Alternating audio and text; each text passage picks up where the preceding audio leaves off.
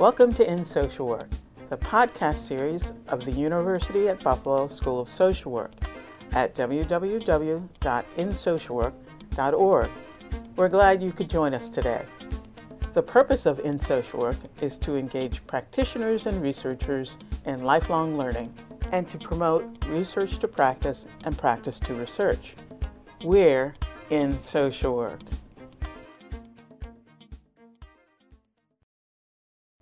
Hi from Buffalo. I'm Polish, but you don't have to be to enjoy a trip to Mazurek's on South Park Avenue in Buffalo's First Ward neighborhood. Remember when people bought baked goods at a neighborhood bakery? For 81 years, Mazurek's has offered amazing breads, apple crisps, all sorts of baked incredibles, and of course, krushtiki. Go, you won't regret it, and only in Buffalo. I'm Peter Sabota. In this episode, Dr. Mimi Abramovitz continues her discussion of the rise of new public management and the privatization of human services. She describes the application of new public management's business model and the marketization, managerialism, and the financialization of human service organizations' activities. Dr. Abramovitz concludes by discussing her research of the impact of new public management on the persons in the front lines of human service agencies. Dr. Mimi Abramovitz is the Bertha Capon Reynolds Professor of Social Work at the Silberman School of Social Work at Hunter College and the City University of New York Graduate Center. Her research interests include women, work, poverty, and social welfare policy. Her research has appeared in major academic journals within and outside of social work, as well as in the popular press, including the New York Times, Washington Post, Ms. Magazine's Women's Review of Books, and Women's E-News. Dr. Abramovitz is the recipient of numerous awards for her overall contributions to social work and social policy, and has been inducted into the Columbia School of Social Work Hall of Fame. Dr. Abramovitz was interviewed in June of 2014 by our own Dr. Uksu Kim, associate professor here at the UB School of Social Work. So, what exactly do you mean by new public management? Okay, so new public management actually does fit into all of this, and what we've been talking about is background for that. So it wasn't a real digression, but we digressed even so. Remember I said one of the five strategies of Reaganomics or neoliberalism was privatization, and I'm particularly interested in that strategy. So new public management, or this bringing the business model into social services, or managerialism has these different names, is the way that privatization is showing up, is being operationalized on the front lines or the ground floor of human services. I started to think in the past, I sort of wrote about welfare reform, I wrote about sort of the big picture issues, and then I told you I started hearing all these stories about what was going on, and so then I began to link it to privatization, and I said, okay, now how do you operationalize? What does privatization look like in the social work? We know what it looks like in big policies, but now we're into the agency work, agency administration. What does privatization look like?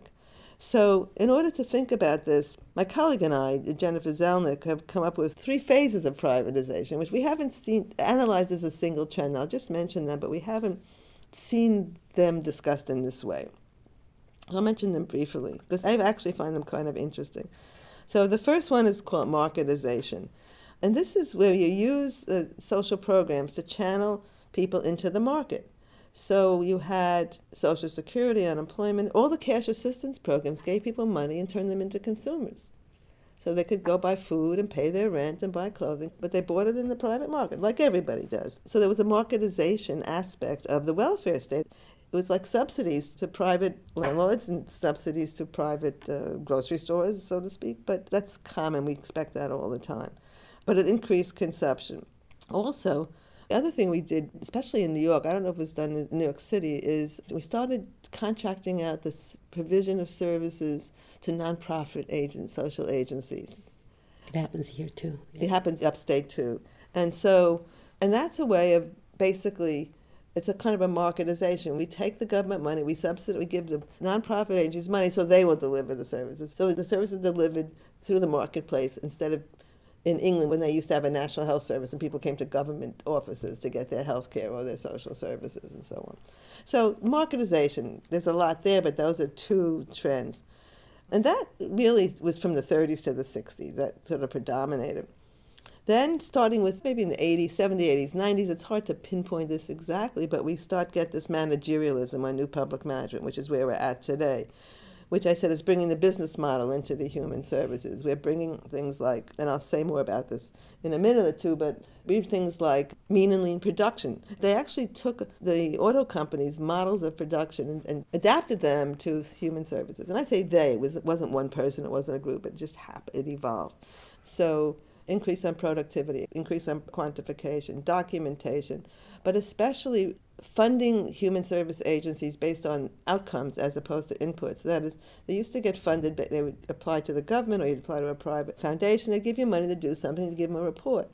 Now you have to have outcome measures before you'll get your money. And they tell you, very often the funders tell you what the outcome should be. So there's been some loss of autonomy here also. So that's one of the consequences. But that's what I mean by bringing the business model, sort of business principles and ideas into the human services. Another example of that is, at least in New York City, more and more human service agencies, boards are picking MBAs, people with masters in business, or lawyers to be the directors of the agencies instead of social workers. So what's going on here is a question that we should be asking ourselves. Some of the schools have been responding by trying to develop higher level skills among social administrative skills, so organization management, leadership programs. We'll have to see if they accept social workers, even with the skills, over MBAs and lawyers who most boards think have better access to money that they're looking for. So that's an interesting change that's being taken place. That's another example. The third phrase we've labeled financialization. This is starting to come, but it's roaring in really fast. So this is where you turn social services into an investment opportunity and you bring investment principles in. Things like social enterprise, social impact bonds, pay for success, there are all sorts of names too, but basically the general model, and we're still really trying to figure out what this is that, well, I'll give you an example. In New York, when Bloomberg was mayor, he set up a program to reduce recidivism in Rikers Island, one of the main jails in New York City. So he brought in Goldman Sachs, which is a brokerage house. And Goldman Sachs floated a bond, and people would invest in a program that was managed, not by them, by more of a social agency. And then they set a bunch of metrics about what they had to accomplish in terms of reducing recidivism. And if they met their goals, they spent less money. And so the people who invested, the bondholders, got a return on their investment, which we used to call a profit. There are variations on the theme. Now, the other thing that Bloomberg did, which was kind of interesting, the basic market principle is you invest and you take a risk. You win or lose, let the chips fall where they may. But Bloomberg, as I understand it, promised Goldman Sachs that his private foundation would bail them out if they lost money. So the whole market risk behind financialization that's just one story, that's just a comment about New York City, but this is happening all over the country, and it's happening in other countries too. And the reason we call it financialization is that that's a word that's not being used like new public management. The reason we call it financialization because it's happening at the same time that there's been a huge shift in the economy in probably all Western industrial, but certainly in the United States, where it used to be that most of the profits came from manufacturing, right, in the United States. Now, most of the profits are coming from the financial institutions. So the whole economy has been financialized. So we figured this has happening at the same time that the economy is becoming financialized. So we just picked that name. That's very, very interesting. Now that you have told me about the larger picture, could you tell me more about the specifics of your research projects? Yeah, so we really had to figure all this out. All these things we've been talking about, really had to figure this out before we could even embark on the research because, we're not economists. We're both public policy, social work faculty. We knew a lot about this, but we had to put it together in our mind. So we wanted to find out more about the impact of managerialism on human services. As I said, there's been a lot of anecdotal evidence that these changes were going on, and they continue to do so. But there were really different opinions about the value and impact of these changes. Some people said these are great, Some people said, oh my, they're terrible. I don't like working in social work anymore. Some people said, yes, now we really know what we're doing. So it's a debate. So we said, why don't we go to the front lines and see what the frontline workers are doing? Find out in a systematic way, not anecdotal. And so we developed a survey. It's an electronic survey, and the subject line is, Your Voice is Needed, the Human Service Workforce Study. So that was the beginning piece. It's sort of like what we talked about in the beginning, what got us interested in this. So people complete the survey through website? Yeah. So what we did to get ourselves going, that was actually the last step. What we did, first, we did all this reading on NPM that I told you about.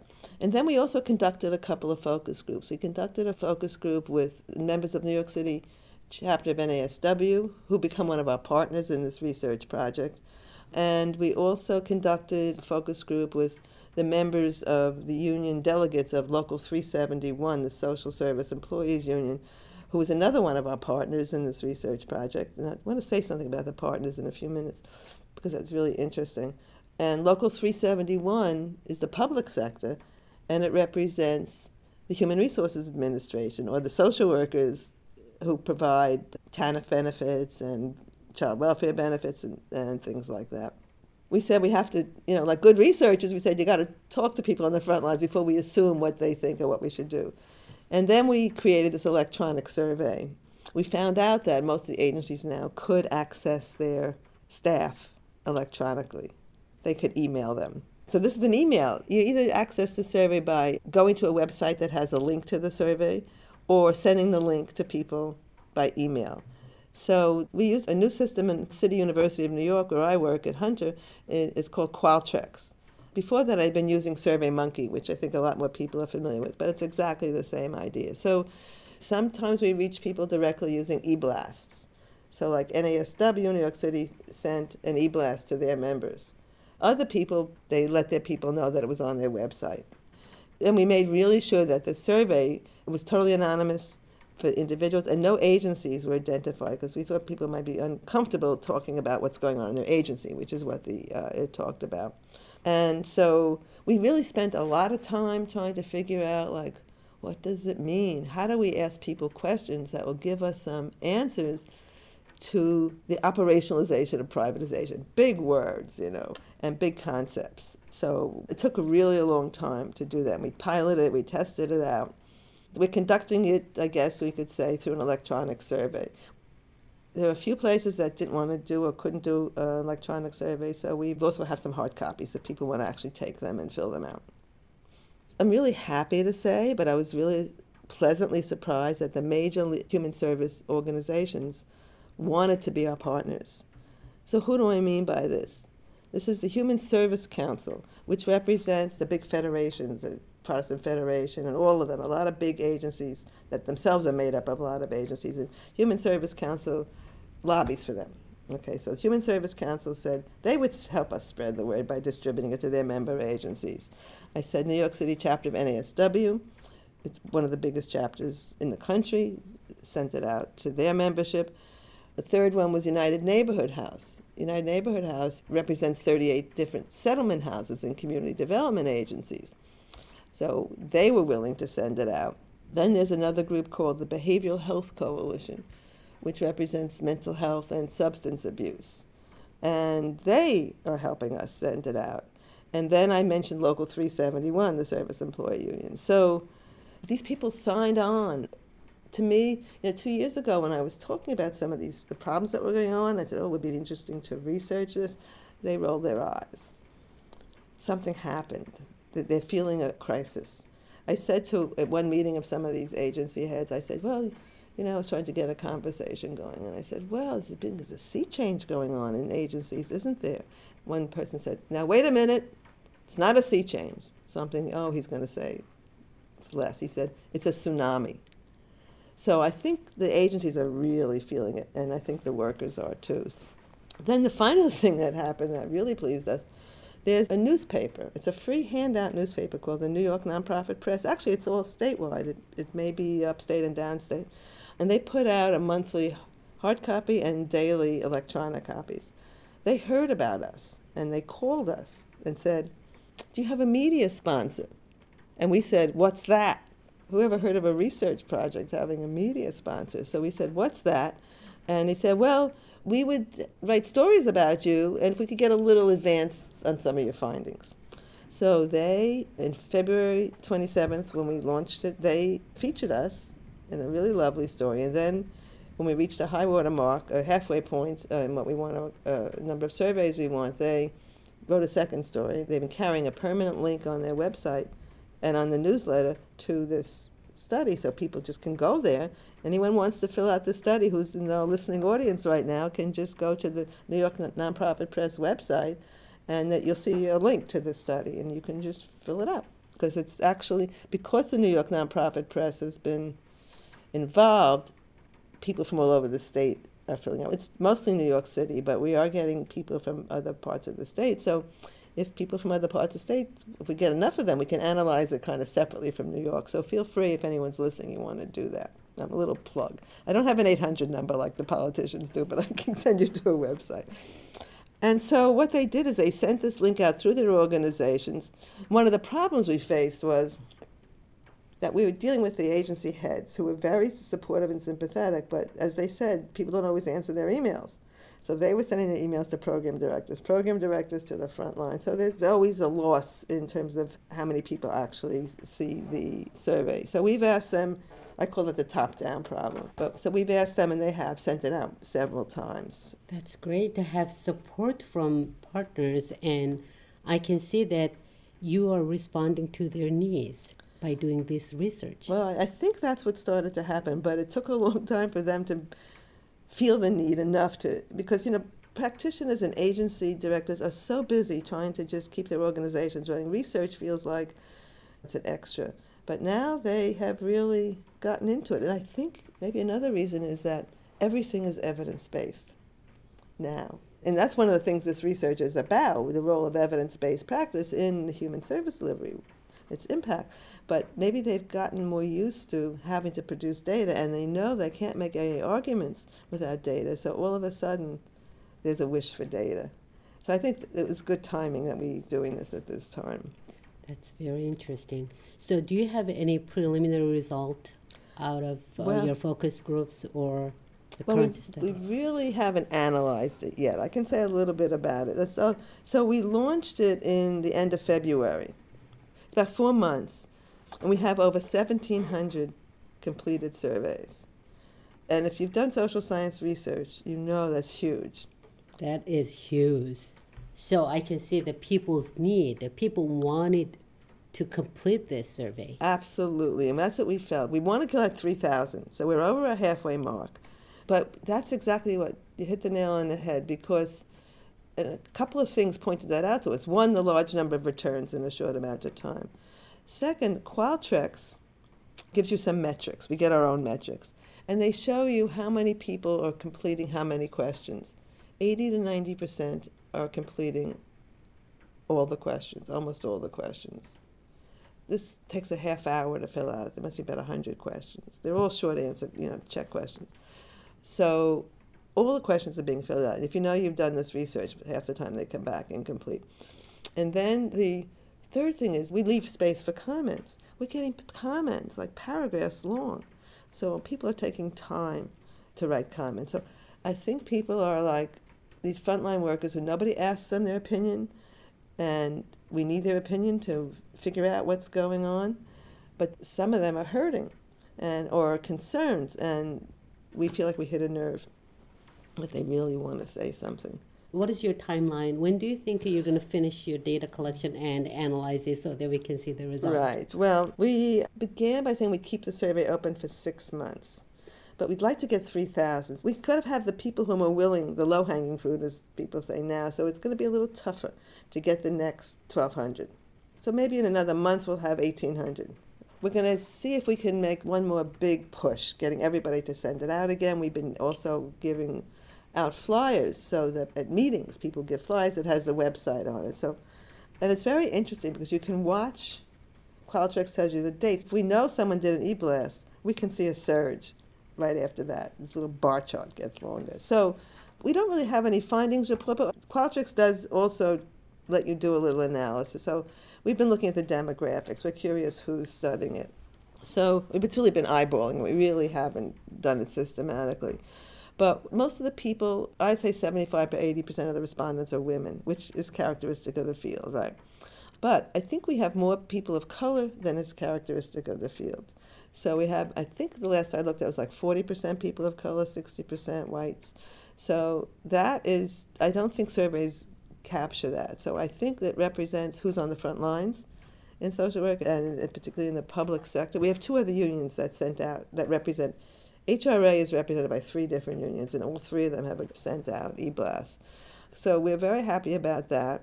We seem to have fairly good union representation, maybe 20, 25% of the service. People said they were union members, some probably from the unions that are partners, but some are just union members, because there are other unions in the nonprofit sector has some unions. It's not a big force there, but they are.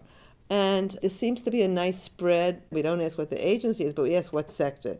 So we seem to have a nice spread between the different sectors. And our hypothesis is that it doesn't matter what sector you're in, the same things are going on in different forms, but the same forces. This NPM is showing up in different ways in different places. And that the way our questions are formed, we ask people for most of the questions, do you think what we ask you about is a major problem, a minor problem, not a problem at all, when it doesn't happen here? So we try to make it really objective. Maybe people will tell us they like this. So we want to know what people think. And so with the kind of questions that they're responding to with these kind of answers are, so we have a section on service provision, what's going on? Does the computer get in the way between you and your client? Is your agency having to work with fewer staff? Has anything happened to the hours that you work? Are you starting to charge fees when you didn't before? I mean, I don't have the questions in front of me, but so those are some of the ways we operationalize it. We also asked about changes in working conditions, because this is reorganizing the way work is being conducted in agencies. So in terms of time, in terms of who gets to do work, and also, for example, are they using more or fewer credentials? What's happening to social work as people are trying to save money? Are they hiring more BSWs and fewer MSWs? Are MSWs being supervisors? And so this is another big change that's taking place. We also asked about practice. Well, how is it interfering with the practice relationships? So what's happening to services, working conditions, practice? And then we have a few other questions about workplace violence and some stress measures, and then the standard demographics. So we haven't analyzed all those, but you can see we figure we have years of data analysis work to do. But we're very, very excited about this and the response we're getting. I think it is a very interesting and exciting project. And thank you for sharing with us your exciting project and also the new concept for most of us, new public management. And I think you explained the historical background of new public management and also the concept of it. And as a closing remark, why should social workers be concerned about this topic? What is the practical implication of this study and this concept? Could you speak to that? Yeah, well, I think that's really an interesting question for me to think about, and what we've thought about all along. And we hope that social workers are concerned. We feel that they are because of what the evidence is. But one of the things is that our profession, like most professions, we study major policies, right? Welfare reform, affordable health care, gentrification. We study trends like gentrification. We study our clients. How are they doing? How are they responding to our services? But we rarely study ourselves. So this is a workforce study. And so we feel like one reason that social workers should be concerned about it, because it's time to study ourselves. We are being deeply affected and challenged by these new way of organizing services. So that's one reason it's time. It's been a mistake not to study ourselves. First of all, by studying ourselves, instead of remaining invisible in the stories that are told and the policy decisions that are made, it renders our take. This way we put our take on these emerging service trends and service provision. We make our take, our understanding of it visible. It's because if we don't do this, we remain invisible. We've been invisible because, one, we don't volunteer so much. Second, no one asks us for our input. How often do policymakers come into the front door of an agency? What are you doing? How is our policy affecting you and the work you do? What do you think should be going on? So this is really meant to give frontline workers a chance to provide that input and maybe even exert some influence on how best to structure services so they will no longer be made without their input. And we don't have to just be reactive. This should give us some evidence, data, hard data, to take a leadership role. We often find ourselves reacting, but with this data, we can actually get in front of the curve. We can start to say, 3,000 social workers have said that these are or not a problem, or this is a problem and this isn't a problem. We think that policymakers have to address this. And these would be local, this would be city-level policymakers. And in the end, why are we doing this is because it'll give the human service workforce an opportunity to advocate for better jobs and services. Better jobs themselves, better services to their clients. And after all, better services to the client is why we're all in this. Wonderful. Thank you so much for speaking with us today, and I hope we can hear from you again once you complete this study. Oh, I'll definitely be happy to invite me back, and I'll come and talk some more about it. But thank you. I really appreciate the opportunity, your questions, your interest. This has been really very enjoyable for me, too. Thank you. You've been listening to Dr. Mimi Abramovitz discuss the effects of privatization on human services on in social work.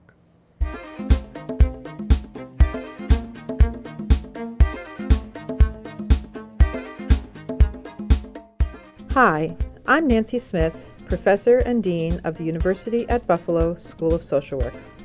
Thanks for listening to our podcast. We look forward to your continued support of the series. For more information about who we are as a school, our history, our programs, and what we do, we invite you to visit our website at www.socialwork.buffalo.edu.